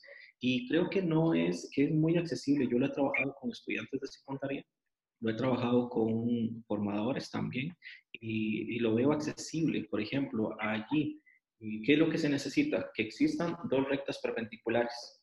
Y a partir de esas dos rectas perpendiculares, entonces voy a ver si puedo, voy a construir un medio, una estrategia para poder y construir ese triángulo. Y entonces en el camino, pues me voy a dar cuenta que no lo existen. Creo que sí son bastante accesibles ese tipo de herramientas. Eh, por supuesto que no es un cambio inmediato. Si yo empiezo con esto hoy, tiene que ser un uso sistemático de tecnologías para que los estudiantes vayan asimilando ideas, se vayan apropiando de estrategias y por lo tanto vayan utilizando las estrategias anteriores en las estrategias posteriores. No es un camino eh, inmediato, puedo decir, ¿verdad? Se necesita mucho trabajo para poder llegar a hacer eso. Y como les dije, no es de que voy a trazar este segmento y se me ocurrió pasar la mediatriz como en el problema 1 al cuadrado, sino que más bien pues ya es un poquito más refinado el problema como lo traje, pero, eh, o sea, el objetivo era demostrarles lo que se podía hacer. Pero los estudiantes perfectamente pueden, eh, inclusive a base de errores, eh, ir reformulando sus, sus preguntas, ir reformulando sus estrategias y poder ya llegar a la solución del. Ok, muchas gracias. tenemos una pregunta de Clara, Zacatepec, México. Ella pregunta, ¿por qué solo plantea situaciones en el plano y no en 3D para estudiantes de bachillerato?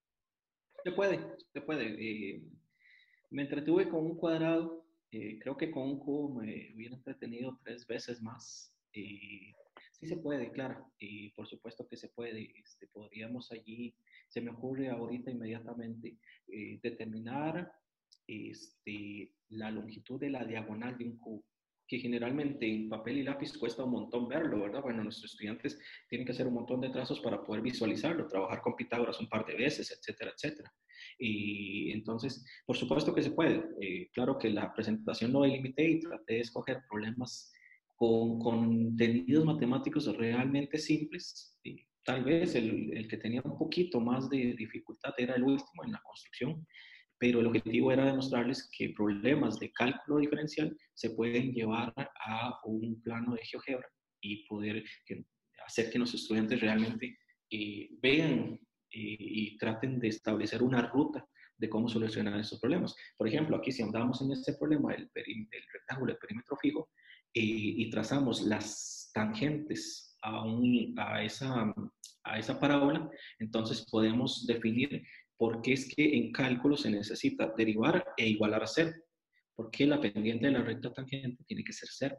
Y podemos ahí ya entonces establecer todo un, argumento para poder eh, ver que ese algoritmo tiene toda la lógica cuando lo vemos en un plano geométrico. Pero sí, claro, por supuesto que podemos hacer este, eh, todo lo que tú quieras en, en, en GeoGebra, inclusive en 3D. Ok. Eh, otra pregunta de parte de José Pérez de Puerto Rico. Eh, él dice que ha resuelto problemas de mezclas de trabajo, inversiones, distancia, velocidad y tiempo en GeoGebra como resolución de problemas matemáticos, o sea, que se han involucrado estos asuntos en la resolución de problemas. Sí, sí, por supuesto, pues todos estos prácticamente con la función lineal van saliendo, velocidad, tiempo y Y, sí, y José Pérez, te puedo compartir algunos si me escribes a, mi correo. Y en la presentación que compartieron en el chat está la, eh, perdón, en, el chat está la presentación eh, en un link de Google y al final está mi correo. Entonces eh, me puedes escribir y con todo gusto te comparto los, los, los problemas que tengo inclusive con algunas soluciones y, podemos llegar a hacer más soluciones todavía porque no es una única forma de resolverlos. Bien. Eh, no es una pregunta, es una felicitación por parte de Keila Chacón desde Panamá. Eh, lo saluda, dice que le encantó mucho la charla. Eh, en este momento no tenemos alguna otra pregunta. esperemos saber si de pronto alguien se anima a preguntar algo más. Eh, Sergio está por ahí. Sergio, ¿me escucha en este momento? Sí, sí, te estoy escuchando. Yo tengo una pregunta. ¿Se me escucha? Sí. La, más difícil. Sí, perfecto.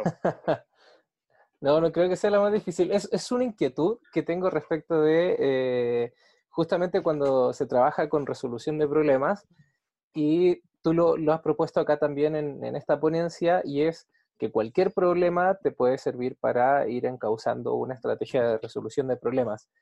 Pero a mí siempre me queda la duda de cómo hacerlo.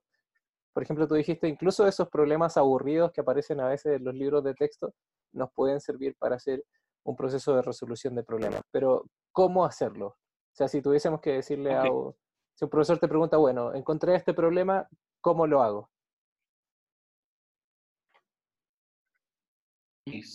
Con ayuda de, tecnologías digitales. ¿Qué sé yo? Se me ocurre eh, el problema del cuadrado. Vamos a dar un problema del cuadrado y en ese proceso del pensamiento matemático basado en resolución de problemas, lo primero que tenemos que hacer es representar el problema. ¿Cómo lo podríamos llevar a un plano GeoGebra? Esa sería la primera condición que, que yo pediría.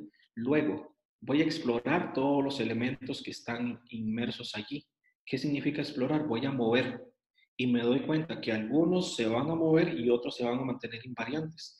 Entonces, le puedo prestar mucha atención a los que se van a mover porque seguramente puede ser que me definan lugares geométricos y esos lugares geométricos me pueden servir como una estrategia para resolver esos problemas y sobre todo conjeturar una posible solución del problema. Las conjeturas, por supuesto, que al principio pueden ser erróneas completamente. Puede ser que yo diga, eh, tengo esta conjetura, pero ¿qué es lo que pasa?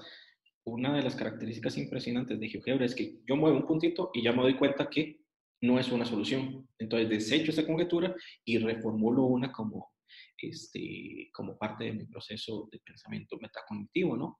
Este, sí, eh, sí soy de la idea de que toda conjetura que se plantee tiene que justificarse por medios matemáticos. A veces en secundaria, bachillerato, pues no se puede hacer, pero pero, pero hay que tratar de, establecer algunas relaciones, algunos eh, elementos matemáticos que me permitan decir, bueno, voy a formar la lógica de, los chicos. ¿sí? Y, por supuesto, ir extendiendo los problemas, eso de que dije, cambio las condiciones iniciales para poder eh, crear un nuevo problema. Entonces, eh, ahora sí, este, en tu pregunta, pues es muy importante tener en cuenta eso. Yo puedo llevar un problema, puedo llevar un ejercicio a GeoGebra, pero si el ejercicio se resuelve con paso 1, paso 2 y paso 3, creo que no tiene gran relevancia, a diferencia si lo resolviera en papel y lápiz. ¿Qué fue lo que pasó, por ejemplo, si yo planteo, eh, dado un cuadrado, dividieron dos áreas iguales, entonces posiblemente no se vayan a ver todas estas soluciones que nosotros vimos visualmente en el problema número uno. Entonces, ven que un problema tradicional lo puedo convertir en un problema no tradicional o no rutinario, que quizás no estamos acostumbrados a, a resolver, Sergio. Está. Muy, muy, muchas gracias, eh, William. Eh, más o menos eh, fui rescatando lo, lo, que nos ibas diciendo, entonces Primero, representar gráficamente el problema con GeoGebra y, y con la ayuda de su dinamismo, por ejemplo. Mediante el arrastre vamos explorando ciertas relaciones, las cuales podemos conjeturar y finalmente podemos eh, extender el, problema. Entonces creo que, o sea, así más o menos resumí lo, lo que me fuiste explicando. Y hay una parte que es muy importante, que es la relevancia de explorar, o sea, que los estudiantes puedan explorar eh, cuando estén resolviendo el problema y que no sea, como tú dices, solo una manera de resolverlo. Una de las características más importantes de GeoGebra, que cuando yo muevo, todo se mueve. Cuando yo muevo, todos los datos se actualizan. Eh, yo puedo observar y a base de esa observación patrones, variantes, invariantes, este, puedo ver cómo se comportan estos objetos lo que tú decías, formular una conjetura, comprobar esa conjetura, que si muevo se sigue conservando esa, esa conjetura, que si muevo pues, ya no sirve, y voy a tratar de justificar. Y cuando yo tenga el problema resuelto, ojalá de muchas maneras diferentes, entonces poder decir, ah, bueno, cambio condiciones iniciales y qué es lo que voy a hacer, empezar de nuevo. O sea, es un proceso sin fin. Sí, sí, sí. De hecho, tenía otro problema para compartirles, pero bueno, el tiempo apremia. Sí, vi, vi en tu presentación que habían varios problemas que quedaron propuestos y que incluso invitas a, a, todos los asistentes y a quienes vean el video luego cuando esté en YouTube a que puedan proponer sus soluciones y que te las escriban a tu, a tu correo para que las vayan compartiendo.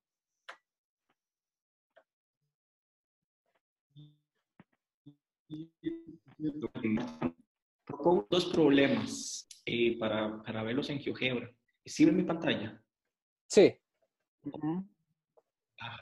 Eh, las soluciones eh, me las pueden llegar, me las pueden hacer llegar a mi correo y después las compartimos en las redes sociales.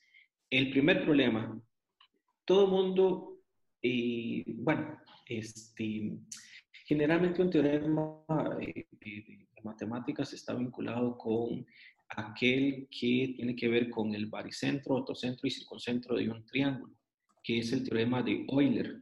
Si nosotros trazamos en cualquier triángulo su baricentro, su ortocentro, su circuncentro, esos tres puntos son colineales y tienen una relación 2 a 1 y etcétera, ¿no? Pero entonces, ese es el problema tradicional. Ahora yo lo voy a convertir un poquitito. Y la pregunta que voy a hacer es, dado cualquier triángulo ABC, cuál es el área del triángulo cuyos vértices son el baricentro, el ortocentro y el circuncentro. Que si ya la persona conoce el teorema de Euler, por supuesto que lo va a vincular inmediatamente. Bueno, esos tres puntos son colineales. Si son colineales, entonces no existe un triángulo allí definido, por lo tanto su área va a ser cero. O podemos ahí filosóficamente empezar otras discusiones, ¿no? Entonces ven que así puedo, este, como, como transformar un problema y sea un problema que no tiene solución o llegar a que sea cero, este, también es importante. Y el segundo problema que les, que les comparto es cómo construir una recta tangente a una circunferencia dada y que pase por el punto C que no pertenece a esa circunferencia. En, en GeoGebra, cuando yo muevo, cuando yo exploro todo este, este sistema. Entonces, si, si alguien quisiera eh, intentarlo, resolverlo, compartir soluciones, eh, aunque sean intentos, bienvenidos sean y estoy atento a los correos que me puedan enviar. Bien, profesor William. Muchas gracias. No tenemos más preguntas entonces. Eh, le agradecemos mucho por su presentación. Mm, damos la palabra a Sergio para algunas palabras de cierre y algunos agradecimientos. Así es. Sí, William, adelante, por favor. No, estoy dando el agradecimiento a Camilo. Vale, perfecto. Pues eh, muchísimas gracias a William Poeda por esta presentación sobre resolución de problemas en GeoGebra. Espero que les haya gustado a, los asistentes, a nuestros miembros de, la comunidad. Muchas gracias también a Camilo Súa por, la gran moderación que hizo de la ponencia.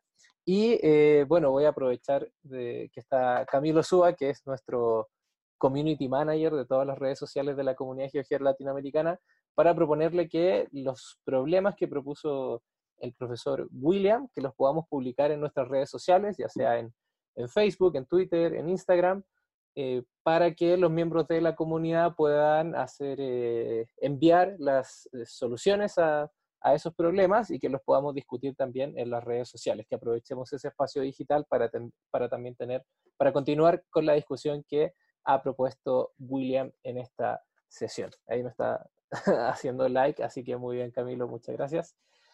Y eh, excelente. así que ahí los vamos a tener en, Los problemas los vamos a tener en nuestras redes sociales. Los invitamos desde ya a que puedan eh, dar respuesta y compartir las, soluciones a estos problemas. Y eh, les quiero dar una, noticia que me parece muy importante de, sobre nuestro coloquio, y es que el coloquio, eh, al principio, cuando empezamos este proyecto a principios de año, por ahí por marzo, el equipo central había decidido, o habíamos planificado cinco sesiones, justamente hasta la sesión de julio, en donde William iba a cerrar el primer ciclo de, del coloquio de la Comunidad Geográfica Latinoamericana. Sin embargo, el coloquio ha sido bastante exitoso, incluso la comunidad también está teniendo mucha convocatoria en las personas, en los, en los miembros de la comunidad en toda Latinoamérica. Ya tenemos más de 2.000 likes, más de 2.000 me gusta en nuestra página de Facebook. Eso es un montón de gente. Y nos ven más de 100 personas cada sesión del coloquio en, nuestro canal de YouTube. Y además, muchas personas se contactaron con nosotros para eh, ofrecerse como ponentes del coloquio. Entonces, ya tenemos completo el calendario hasta diciembre de este año de manera ininterrumpida. Es decir, tenemos la, vamos a tener sesiones en agosto, septiembre, octubre, noviembre y diciembre de este año ya para completar el primer año del coloquio de la comunidad GeoGebra latinoamericana.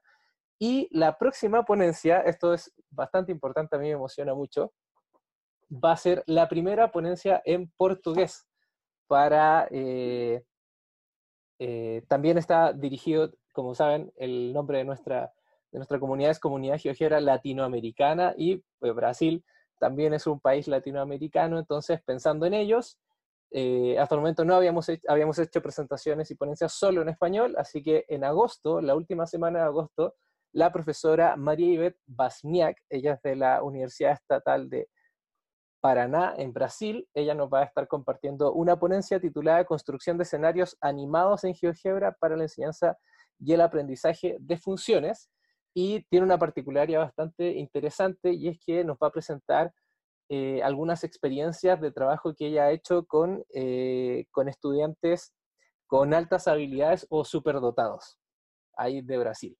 Así que desde ya están todos invitados para que puedan acompañarnos el próximo mes, la, última semana de, agosto, para que nos, acompañen en la primera ponencia en portugués del coloquio de la comunidad GeoGebra Latinoamericana. Así que bueno, les dejo, eh, bueno, nuevamente les doy las gracias a William, a Camilo y a todos los asistentes. Y si no hay más preguntas, estaríamos dando por finalizado la quinta sesión del coloquio de la comunidad GeoGebra Latinoamericana. Perfecto, entonces, como siempre, gracias totales. Y nos vemos la próxima vez. Chao, chao. Que estés bien.